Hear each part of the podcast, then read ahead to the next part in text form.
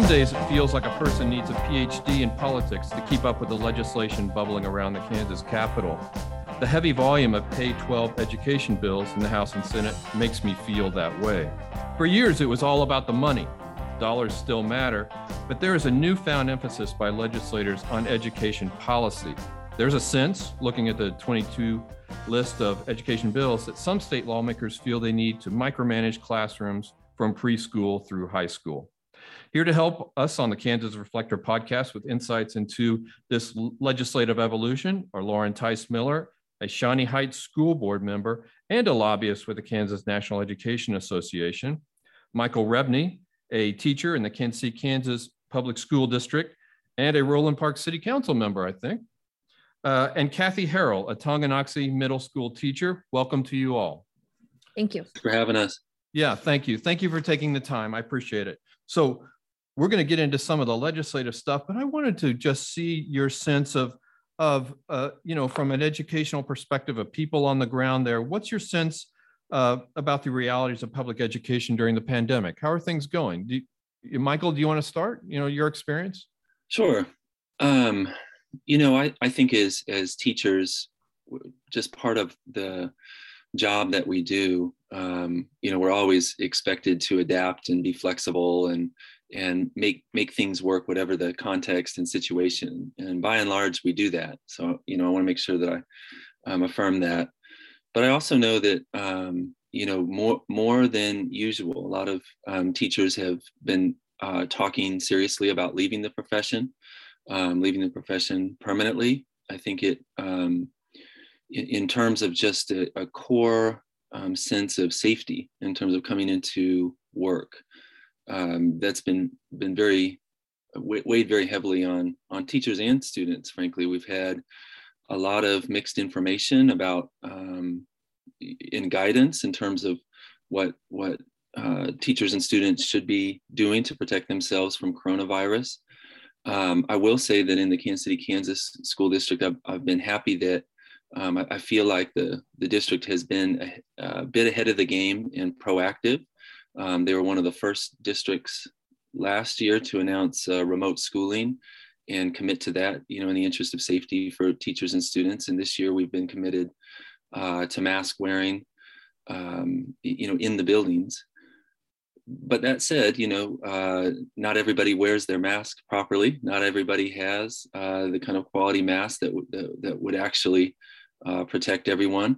And in, in the midst of that, as, as folks um, get sick, a lot of people have been out. It's been difficult to find substitute teachers, and and all of those things um, sort of add up to the to the regular responsibilities and, and burdens of, of teaching in terms of co- covering other teachers' classrooms, doing additional duties, um, and you know our, our compensation, as you probably know, has not has not risen in accordance uh, with the new responsibilities and duties. So that that I think is is pushing a lot of teachers um, out of, out of the profession, irrespective of of uh, these terrible bills that I know we'll talk about as well. Yeah, yeah. You teachers and journalists, you know, we're all in there together, and uh, salaries that are less than desirable. Uh, Kathy Harrell and Tonganoxie, what's your sense of COVID? Um, yes, um, Michael teaches in a slightly different di- district than I do. Um, Tonganoxie is kind of rural slash suburban. And um, I, I too have, it's been quite a challenge. My husband's also a teacher, and we feel like it's kind of trying to pilot a plane while it's it's in the air as we're going. It, it's been difficult, um, but I have been very pleased. We have not been remote as long as KCK was, but have been pleased for our little smaller, more rural population. I've been very pleased that our board has tried to adhere to the mask mandates. I think they they have looked at the science. It has been difficult in terms of covering each other's classes, but but but I, I, suppose it's been doable. But it has certainly certainly been a challenge, no no no doubt about it. But as Michael said, I think we have risen to the occasion and tried to be as flexible as possible, and and for the most part, you know, got through the best we could. Lauren, from a school board perspective, I know COVID's been controversial in Shawnee Heights. It has, and and I will preface that you know I, I serve on the board. I've been there. Um, I'm in my second term, this is um, technically, I think, my sixth year. I'm not speaking on behalf of our entire board, but I'll speak to my my personal experience. Mm-hmm, mm-hmm. Um, and and you know I've only been in this position with KNEA for for a few months now, but um, have very much been an advocate um, for for teachers in public schools for uh, for many many years. And with that said, you know it's been a really stressful time. Um, you know when the when the pandemic first started, teachers were hailed as the heroes um, because there was such a quick shift from um, from in-person learning to remote and we we carried out the year and then everybody went straight into work through the summer to make the plans to get everybody um, as safe and healthy as possible in the classrooms. And then there was a period of time where where the the narrative shifted a little bit and the attitude changed and people started um, you know directing their frustrations towards school board members and, and towards our teachers. And quickly we were seeing our teachers um, becoming the villains in all of this because they were not only wanting safe and healthy learning environments for the students, but they were wanting safe and learning working environments. Um, and so there became this conflict where, uh, you know, parents were coming to, to school boards and, and asking that everybody be brought back into the school building. Um, and uh, medical experts were recommending otherwise. And uh, and and so there became this this conflict and parents then started claiming that school boards weren't listening to them when the reality was school boards were hearing them they were listening to them but f- in many cases for every one person who was asking for every one parent asking for schools to be back you know in person there were two, three, four, and more parents asking, no, please follow the experts, please follow the medical professions, please make sure that my student is in a safe and healthy learning environment. And then, you know, you add in the teachers who also were asking, I want to be in my classroom, but I want to make sure that it's a safe environment for me and for my students. Uh, we're going to start working on some of this, looking through some of this legislation. And if some of you don't have any thoughts about a particular bill, that's fine. You know, I know you, uh, I'm grateful that you spend most of your time uh, working on educating kids and, and not studying the legislature. But, you know, I'm wondering if the, the parents that you encounter in, in your, in your work, do they come to you and say, we need massive reform of public education? We need private funding, I mean, public funding of private schools? Do, is there concern about the books in the library to the extent that they need to be labeled with, with warning stickers? Uh, do we need to abandon vaccination policies that have been around for 50 years? You know, do you, do you get people coming to you and saying, change now, change now? Lauren? So the conversation has evolved over the past two years. So it started out with we want our kids back in the classroom in person, to then the battle against whether we're going to wear masks while we are back in school. And then it shifted away from masks to talking more about um, books and what's actually going on in the classroom. And there was, there's a sense of, um, there's a belief that there's secrecy and that things are being taught in the classroom that aren't actually being taught in the classroom. So we are seeing there have been a few challenges of, of some of our library materials, and we have a process in place for how parents can bring those forward and and request a review of those books and we at, at, at shawnee heights are actually in the middle of that process where we have board policies that allows parents to raise objections and then there is a um, you know an independent committee that gets assembled to review those and then they will make their recommendation to the board on on what they think the, the next step would be but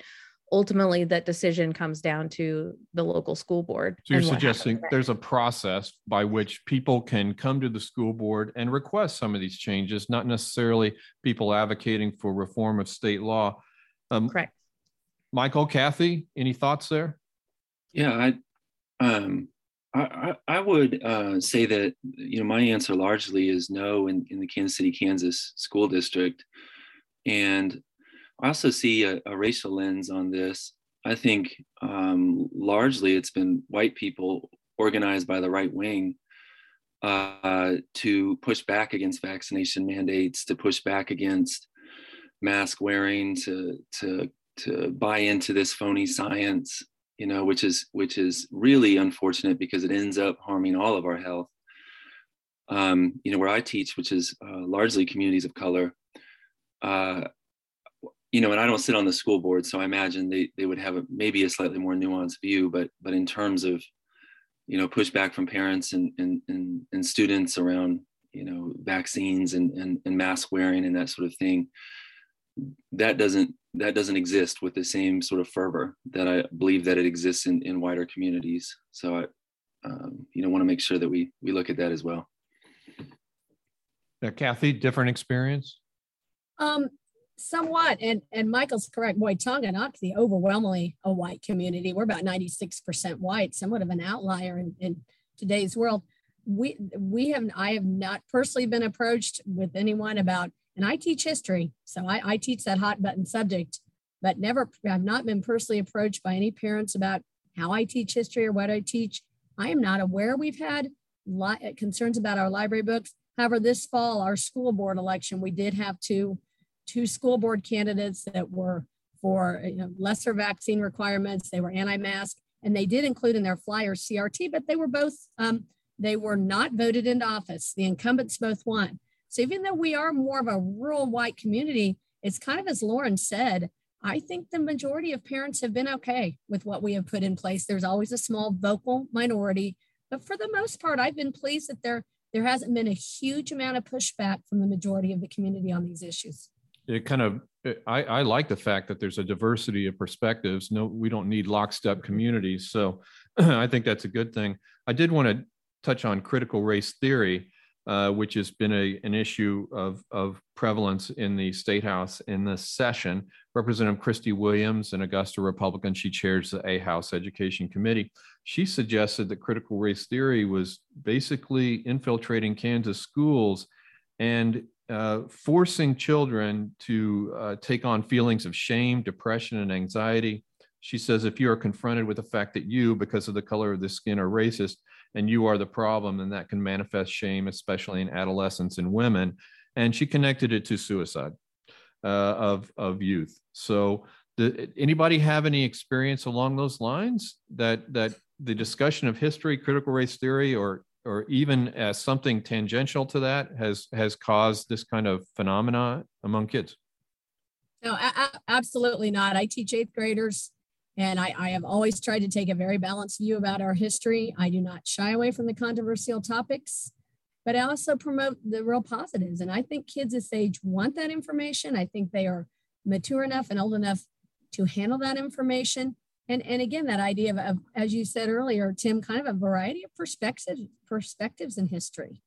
And i've taught for lots of years. I've never been aware of anything um, you commented on the flag i have in my classroom when, when the mm-hmm. kids walk in tuesday we'll talk a little about that flag and i'll, I'll address those concerns and, and talk about how the past relates to the present and i think I, I always tell students that as a citizen of this country as someone that lives here you do need to know our history but i also believe that the purpose of studying history is to relate it to how we see things today. I think that's the whole purpose of studying it and never had a lot of pushback from parents or felt like I have damaged any students to that end, I guess. And you have you're you're making note of the Confederate battle flag to your left. Yes. You yes. also have other flags on the wall there. Yes, it's hard to see, but then on the other side of the room, I have the Union flag that flew over Fort Sumter. So okay. that that balance, that perspective, and and and the, feeling that while this this symbol is appropriate in a history classroom, we'll have that discussion about what does it mean in 2022. And I think those tough topics are worth discussing, certainly. Okay, uh, Lauren knows this. She was in the State House for some of these hearings uh, in the past week. There's some big bills uh, in the Senate and House that deal with a Bill of Rights, an education Bill of Rights and a, uh, a representative of the conservative Goldwater Institute in Phoenix uh, parachuted into the debate and said, We need this because parents don't know what's going on in the classroom. They're just disconnected. The teachers are doing a bunch of things in secret, and they're really spreading politically charged content throughout every grade and subject area. And uh, he's, he's glad that about 20 states have introduced educational transparency legislation uh, comparable to what's in Kansas. And he says what the challenge is is that history, science, math, and other subject teachers are, are bringing politics in the classroom and trying to open the eyes of students to a more enlightened or woke worldview. So, Michael, do you want to address the issue of, of a Bill of Rights that really is aimed at uh, requiring each school district to put a bunch of information online so parents can read it about the curriculum, uh, professional development, all this other kind of stuff? Yeah. Um, so, so the first thing I, I, I, feel about it is I feel like it's targeted against public schools and educators um, to make us feel uh, marginalized, to make us feel vulnerable, to make us feel distrusted. And ultimately, to uh, I think that the end goal there for the right is to dismantle public schools um, because it is um, because they see it as um, such a large uh, revenue source and such a large source of power that they would like to have um, control over. Um, so I, I feel like it's it's pretty sort of nakedly that, to be frank. And I read some of the this House Bill 2662, and what I find especially uh, offensive is the reference to the Civil Rights Act of 1964, which of course was to address the marginali- marginalization of Black and, and other students of color within our school system, which, which still persists today. So that is an ongoing issue that we need the Civil Rights Acts uh, to continue to address.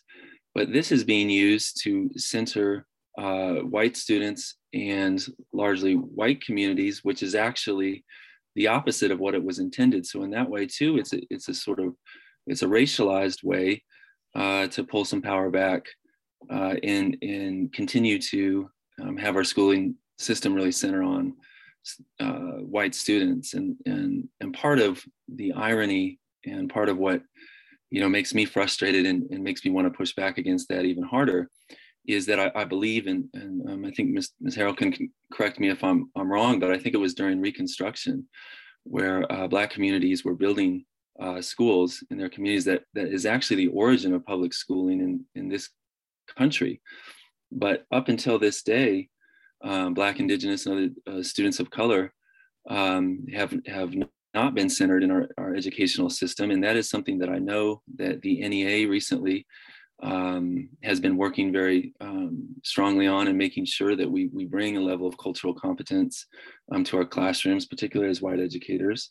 Um, also, as, as, a, as a member of SURJ showing up for racial justice, we have an education corps, um, and we're working to support fellow educators and students to bring these ideas into the classroom because ultimately it doesn't just benefit students of color, it, it benefits all of us, white students uh, included, to understand um, you know, as Ms. Harrell mentioned, all of the all of the diverse perspectives um, that we can.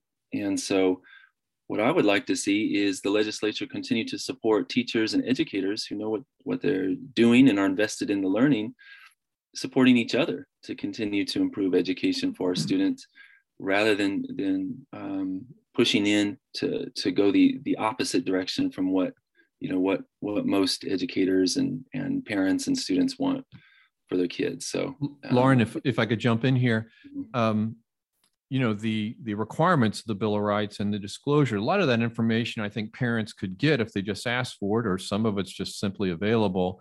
Uh, but this would uh, kind of codify it into state law. But the detail required of each school district in terms of public reporting of their curriculum and so forth, it's so specific that it. When I looked at that, I thought, oh, these are lawyers and this is pre-discovery for a lawsuit against public schools. I mean, That's exactly it, right. It's they you want they want citations and email addresses for organizations that provide professional development. You know, it just goes on and on and on. There's a lot of detail there. So, what what do you think about that? I, I want to talk for just a second about about the process surrounding these bills we were we've heard that some 300 emails were sent to committee members um, the majority of which were opposing the bill. A number of people had signed up to testify orally um, but they cut off uh, how many could actually come. And so we had three opponents or three proponents and 14 opponents. Um, the three opponents got to split the 10 minutes or get to split got to split the 30 minutes so they had 10 minutes each whereas the opponents had to also split the 30 minutes and only had two minutes each. And in this bill, they also want to make sure that um, um, school boards give all taxpayers an opportunity to speak. So, in addition to that, uh, so my point here is I wasn't able to get to everything in my testimony, and this is the very fact that that I wasn't able to get to, and that is um, this is exactly an opportunity for uh, teachers to have to publish everything that they are using so that it can be used to, to cherry pick information and use it either against our teachers um, in, in, potential litigation or just for a pure uh, campaign of misinformation to villainize our teachers. Um, there's there's a lot of concern uh, that given some of the ambiguity in the language, actually, um, in terms of the timeline of, of when these these items have to actually be published. Um, and you know, some of the Senate bills have one of the Senate bills has a penalty tied to it that if they're not cited properly, the school district can be stripped of funding. And so, one of our main concerns is that it will have a chilling effect because we believe school boards would be get left with no choice given the ambiguity to establish their own policies at the school district level that requ- would require teachers to publish all of their items before the beginning of school and not deviate from it because of the fear of litigation or penalty of having their funding stripped. So we think it would be we we think there would be a, a severe chilling effect because teachers wouldn't be able to be spontaneous in the classroom. Yeah, which is what they've uh, asked educators to be to have specific program of education for each child. That was the idea to be right. specific and precise to each kid's needs. That, that that was a goal, I think, and a laudable goal. Uh, but it also takes a lot of work, and and now now we're trying to lock people down. It just seemed odd. It seemed odd. I wanted to skip to the idea of shifting public resources into private schools, if I could. There's a bill out there that uh, if a child if a parent wants to remove their kid from public school they could do so. And the state funding that is educating that child would go into a savings account an interest bearing account i think for for those those families. And that could be used for private tuition transportation to the private school books tutoring and all this other stuff. Do you think do you all think that that public schools are because there's been an increase recently are just totally flush with money and uh, can just sacrifice this uh, this cash to the uh, private school system? Anyone? I no uh, would would be my my simple answer to that. Um, understanding the the you know the classroom resources that we're working with, understanding you know the, the situation with uh, teacher salaries and support for you know students who want to go into college and, and so forth all, all of these these goals that we have and, and we're pushing for um, but but the answer is no, and I think again this is a uh, an, an, obvious attempt to to dismantle the public education system, uh, to shift resources away, and to also cherry pick um, the, the, students who are already um, the most well resourced and, and, and privileged. Um, and whatever public school system is left after that is is going to have to serve the folks who are um, less resourced and less privileged and uh, which will make us, you know, an even bigger target for this right wing um, movement to to uh, ultimately get rid of us. So so I, that you know, so I know that we need to you know continue to contact legislatures le- legislators and push back against these bills because our survival is at stake. Kathy uh, from Tonganoxie, what's your sense of this kind of thing? You got piles of cash in the cabinet behind you.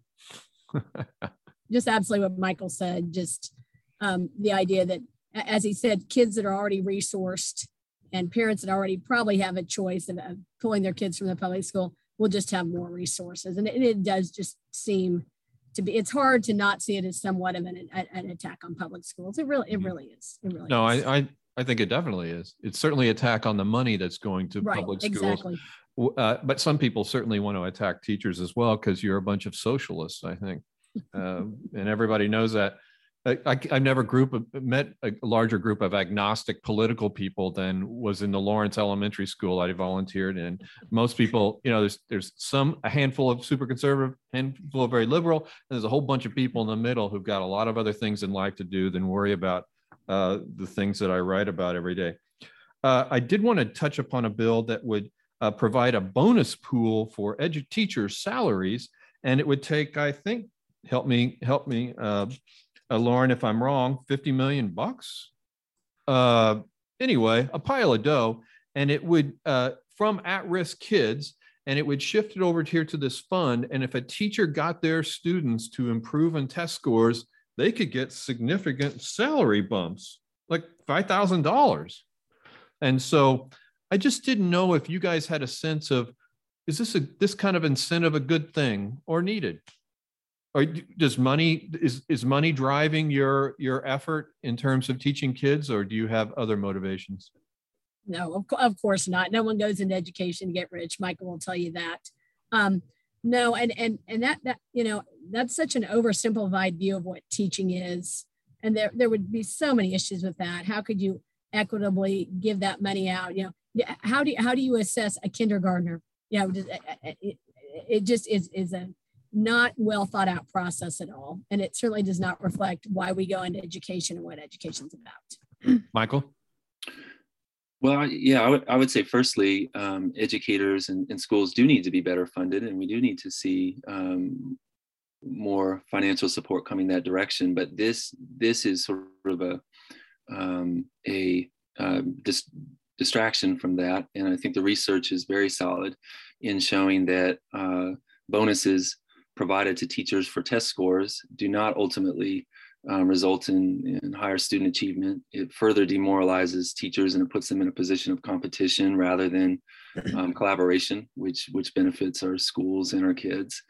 Um, and beyond that, it, it would ultimately hurt students of color the most, who have uh, the most historically to lose and the most uh, bias against um, when it comes to these standardized tests. Whatever, whatever. Te- I don't even know if the test was named. So I guess it's some standardized test that one of these right-wing legislators writes. Which I and, thought we were supposed to be getting away from. You know, right. uh, heavy, heavy testing uh, regimes.